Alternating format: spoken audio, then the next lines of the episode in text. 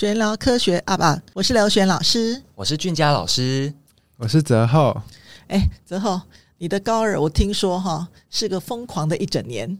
是啊，那你这个你看你你已经在高一升高二的暑假，好，你学会了 machine learning，好那些理论。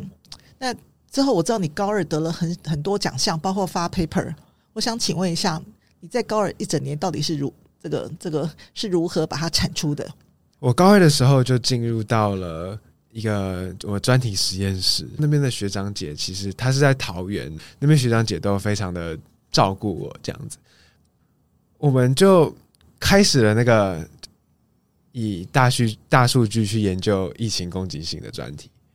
那其实这一整个专题历程，我是我我是在一个蛮大的团队里面去做，那。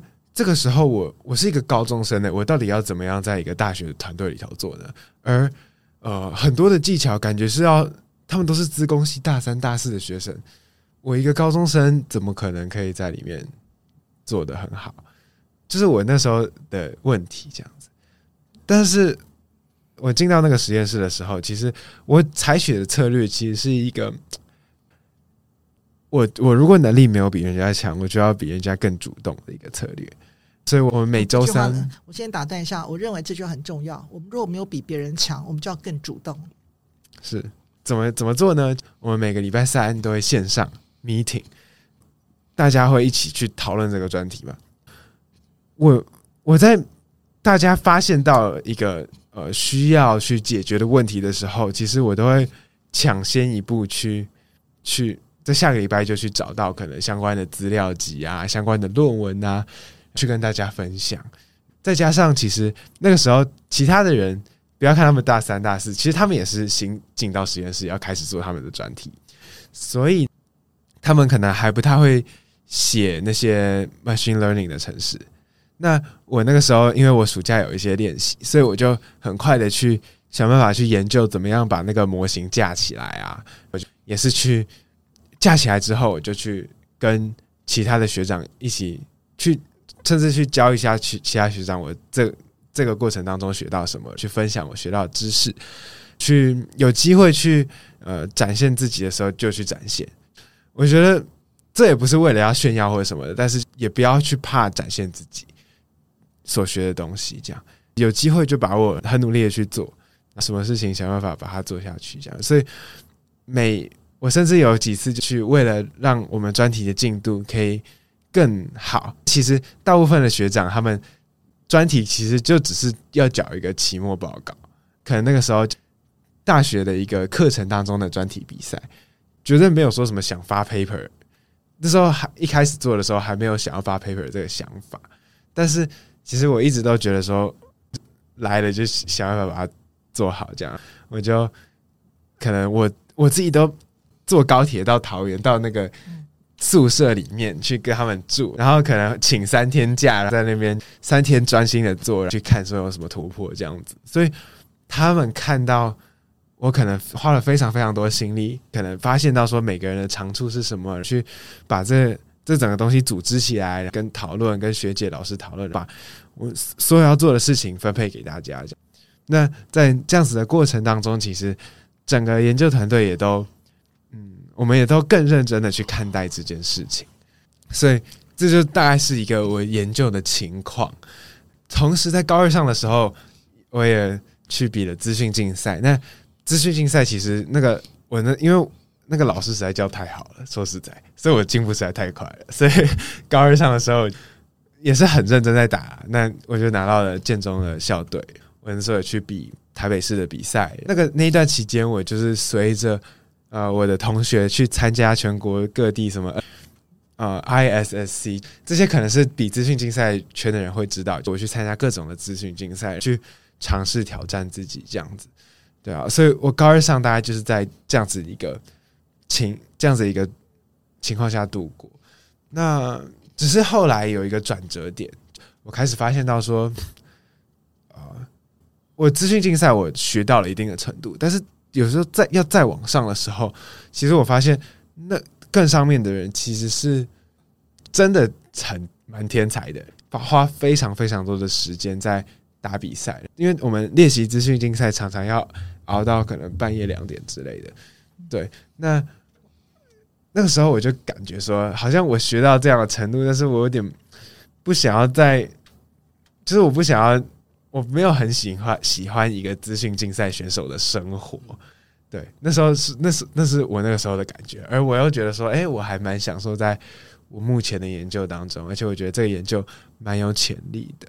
所以后来一个转折点就是，我从高一上到高一下的时候，虽然我又花了很久时间在比资讯竞赛，但是我后来我我没有继续很深的专业在资讯竞赛，反而是呃更多的去花时间在研究上面。所以有些人可能会觉得我三心二意嘛，但是。我个人是觉得，在高中这个年轻的阶段，去多探索一些东西，没有也没有不好。对，而且我反而觉得，你感觉岔路好几个，你遇到好几个路口，而且转弯是直接这样，甚至是九十度这样转过去。可是反而可能是因为你更了解自己了，是因为了解自己的关系，所以才改变方向的。我觉得这个很很重要。其实我甚至觉得，你刚刚讲到。一个高中生，一个大学生去比，你如果直接用年级这样子去看，你到底要怎么样在这个团队上定位？可是其实我觉得，尤其在现在这个年代了，我觉得慢慢这个这个年纪的疆界有点越来越模糊。因为首先是资讯越来越公开了，像你自己其实也可以找到很多可以学习的资源，所以其实我觉得年级这个东西已经不再是最重要的的隔阂。这很重要的事情是你真的很主动的去累积那些经验。就是你在那个团队，你一开始还没有办法实际做什么的时候，可是你先用文献去跟大家分享，因为或许大家可能大学生可能好了，我现在其实也大学生也快要结束，大家知道大学生懒惰的程度 跟那个心态大概是怎么样，他们可能不会像你这么积极的去搜集这些东西，也不会这么。愿意热情的去跟大家分享，至少我看到的是这样。我自己可能也没有你这么的的热情主动。我说我反省，我说的是真的。可是以你一个高中生，你自省自己的状况，你愿意从这个部分开始去出发，累积经验。我觉得这就是你为什么会最后能够越来越成功，知道呃知道自己在做什么很重要的原因呢。是啊，其实我觉得。我我真的非常的敬重那些跟我一起做实验的学长，我觉得他们都，呃，他们绝对没有比我差，他们绝对都是呃很知道自己要做什么，也是因为有很多他们的帮助，他们都我那时候我的实验，我我我我实验跑不出来，我整个卡住的时候，他们都手把手的帮我解决这样，所以我觉得他们绝对也是一个非常棒的的的学生，所以我我那时候就很享受在跟他们一起共事的。情况，但是也是我也是尽我自己的能力，看要怎么样来带给这个团队新的动力，这样子。那关于那个转弯的事情，其实那个时候这个转弯是蛮，就连我那个之前最支持我的生物老师丽芬老师，他都跟我说：“你都花那么多时间在资讯竞赛上面了，你现在确定你要转吗？你转了之后啊，是不是很很危险，或者是？” 你就比到底吧，你就不要转了之类的。所以其实那个时候就连，当然他绝对对我没有任何的恶意，但是他很在我旁边，对我来说很重要的人，有时候也不是一定支持我做的每一个决定。但是我那个时候其实做这个决定的背后的想法，就像刚刚俊佳老师提到的，其实是因为不是说我为了要偷懒不想打资讯竞赛，我就不去做。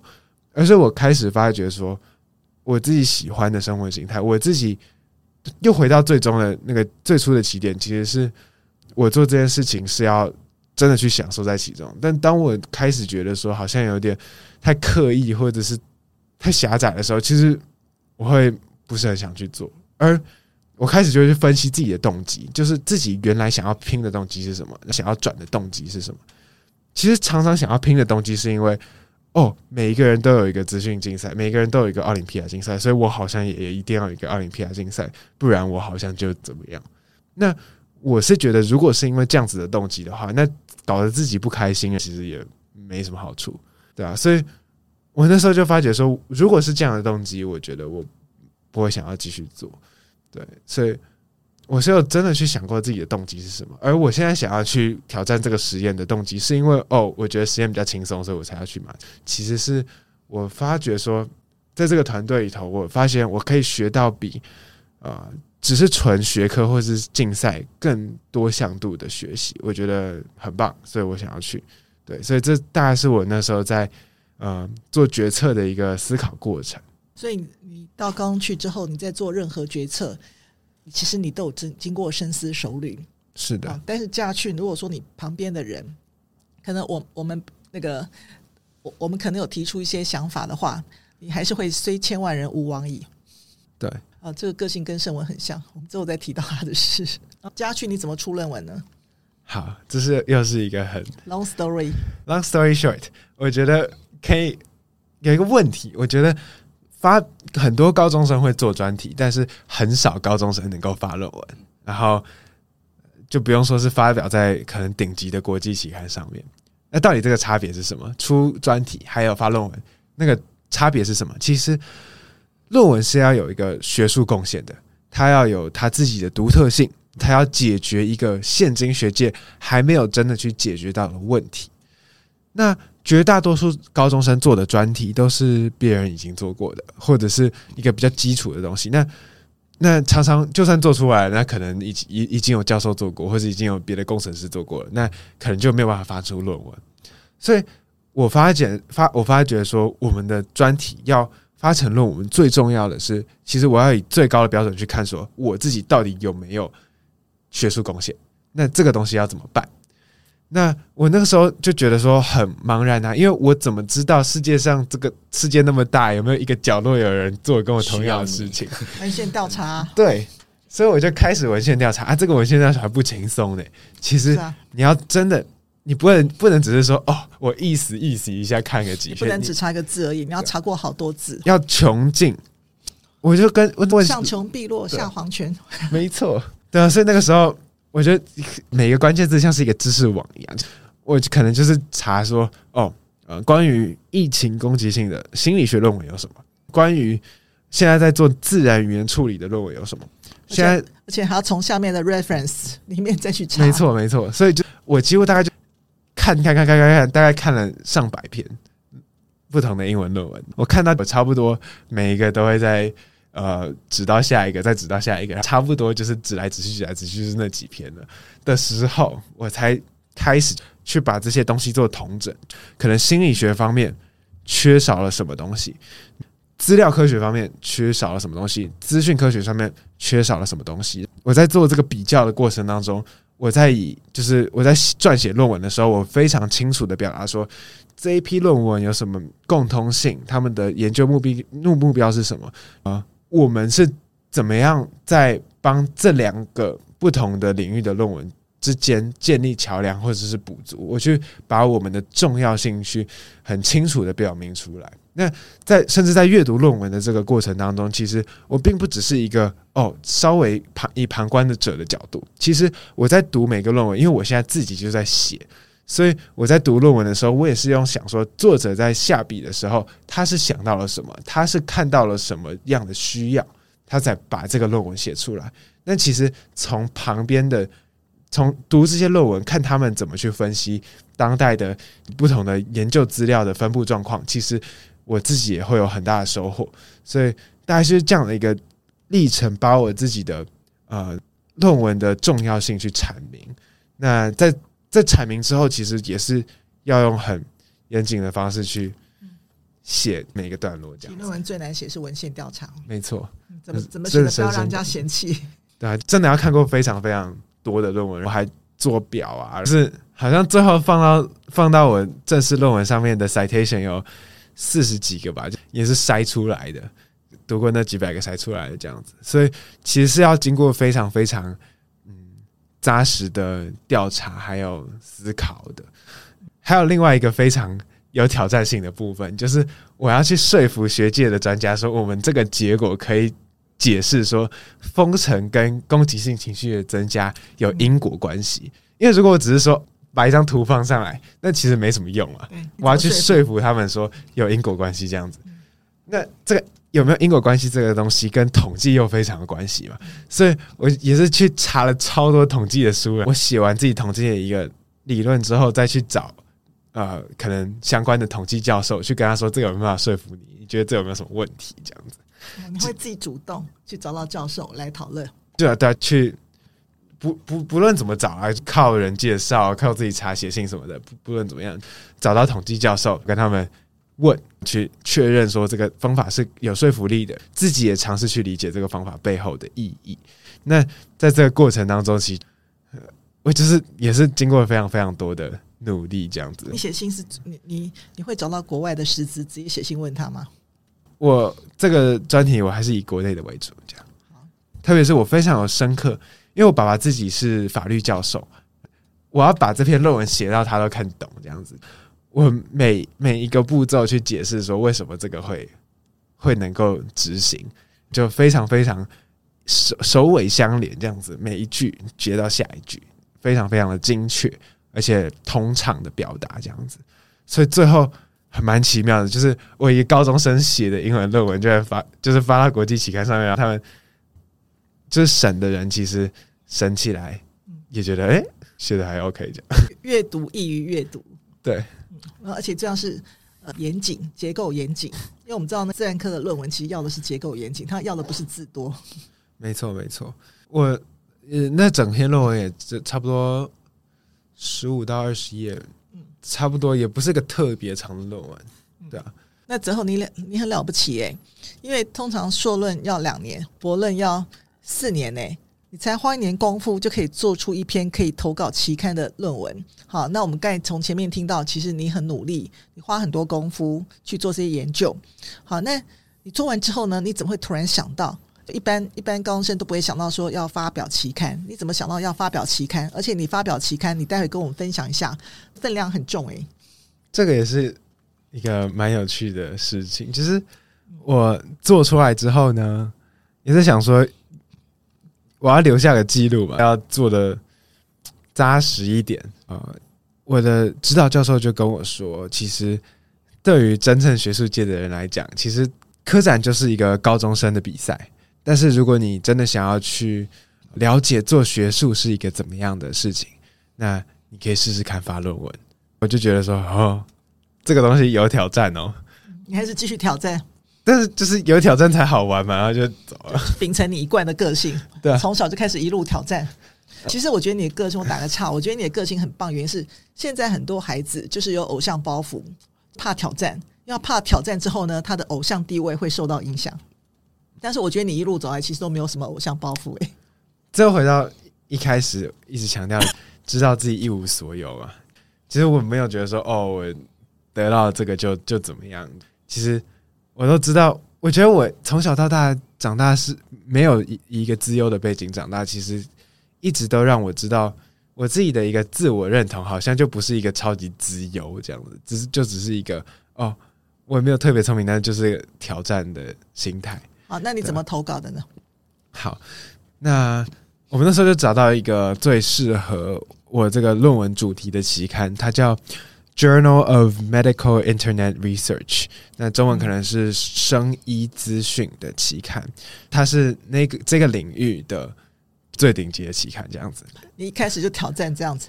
那呃，教授说有机会，那就试试看，因为教授会。评估说这个论文的质量适合什么期刊嘛？它的呃影响力指数 impact factor 有七点零八这样，对，这是背景知识。然后我就想法去挑战，写完那个论文，刚刚有说那个过程了之后，我就投给那个期刊。看投给期刊之后，其实投给期刊之后，其实需要很多的 peer review 嘛，就是中文是呃同才审查，就是其他的专家要去。认证你这个论文这样子，然后当然专家有，我觉得他们那个审查质量是蛮高的，因为他就给我一个等地，我第一个拿的等地是 C，对，然后他就跟我说，哦，你这边不行，那边不行，这样子给我列了一整整个清单，这样子说你要改这个改这个改这个，那那个时候其实也是有点紧张，我怕说哦，我写那么久就被拒绝掉，但是其实，在应答这个部分，其实。我也是一个非常棒的经验，因为我有些时候我我要他人家要挑战你，人家要 challenge 你，其实你对于自己的不管是统计理论的信心，或者是你对于你的方法学的嗯信心要很足。那你要怎么样去说服别人说这个东西是可行的？所以其实我后来他在问了之后，我又去做更多的统计的查询，去比较可能其他论文是怎么做啊，去跟他们阐明说为什么我的统计方法是可以的。在另外一个部分，有些时候又要谦卑的谦卑的，当然一直都要谦卑的去接受指正啊。但是有些时候，人家给你的指正是你的确要改的，所以我有时候我那时候也就是去去改这样子。我他那个时候去挑战我的其中一点，我是怎么。确认说，我机器判断的一个推文有没有攻击性情绪？机器判断怎么怎么确认？经济判断，嗯，我在验证的时候是验证的准确率很高，但是你怎么知道说你在实际判断的资料上面是准确率是很高的？所以我那个时候还拿了一千笔资料，请请两个人要手动的去把它标注，跟机器标注的去做比对，去算什么呃相关性啊。多少的准确率啊？这样子，但是经过这样子的一个过程，其实是一个很应答的过程。我对于每一个问题都要写一个解释，或者是我写我怎么改了。那每一个问题我都尽全力把它解释到我能够解释多完整就多完整。你这样几乎是研究生生活哎、欸，已经不是高二生生活了。哎，这就是科学班的一个好处，因为它会给你很大的自由空间去做这些事情嘛。那啊、呃，那我我觉得我也很高兴的。当我这样子解答完之后，其实那些评审他觉得有解答到，蛮满意的，他就觉得说可以让我发表，之后就发表了。几点？七？你说他给你几点？你说研究点数吗？七点零八，那很多啊，蛮多的吧？这不敢置，我那时候真的不敢置信，就是他什么时候发生的事？我那时候就躺在家里的沙发上，就突然有 email 过来，没是吗？高一下。对啊，就就很不可思议吧？觉得说好像又挑战了一个很不可能的事情。那哇，那你应该很开心哎！你就躺在沙发上接到这个信，应该是整个都跳起来了吧？真的，真的是这样弹起来的，就去跟妈妈讲这个消息，应该抱在一起互相跳。这一段其实很很棒哈，就说告诉大家，其实科学班生活未必只有竞赛跟奥林匹亚。其实很多，其实可以当做，因为科学班其实也可以当做学术圈的的的前辈站。是，其实我觉得我在这这一路上，我学到最大的收获，其实是，就我以前会觉得说，我高一的时候看到那些学长，我是不是也要拿一个跟他们一样的奖奖项？其实我那时候一直没有觉得说有第三条路的可能性，但是我后来发现到一件事情，就是。我当然，我这条路绝对也不是那一个唯一的道路啊。那其实科学班给的机会，其实是比很多人想象的更加的丰富。是你不一定要去走别人已经走过的，其实勇敢的去挑战自己喜欢的领域，去把它学好。其实每个人可以走出很不一样、很精彩的道路。就像我之前我访问过我一位呃比较早期的学生张少玉，他当初是呃建中数字班。好，因为当时没有科学班，他考上台大医学系。可是他到美国之后，他有跟我呃在询问，就后来他选择的是医药创投。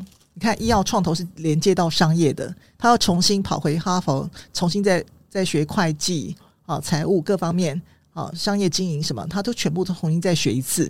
好，那结果他现在呢，又呃又被挖角到那个药厂，好去当这个呃副董。所以可以看到，一个人的路其实不是只有一种而已，有太多条路了。对啊，所以其实不管虽然路很杂、很多、很丰富，其实只要有认真活过，都会蛮精彩的。这段话真的很棒的结尾，对啊，而且现在其实才到高二而已，对不对？因为我们接下来这一集大家就差不多，呃，我们。泽厚分享了很丰富，而且其实是跌宕非常精彩的研究的历程。我觉得可以拍那个拍连续剧，根本可以当剧集了，校园青春剧。那接下来就要步入到另外一个，也是大家现实层面比较容易想到的，就是到了高三要准备升学，尤其你又是准备就是出国的部分。那下一集就来跟大家分享你是怎么准备的，好吗？好，好，拜拜，拜拜。拜拜。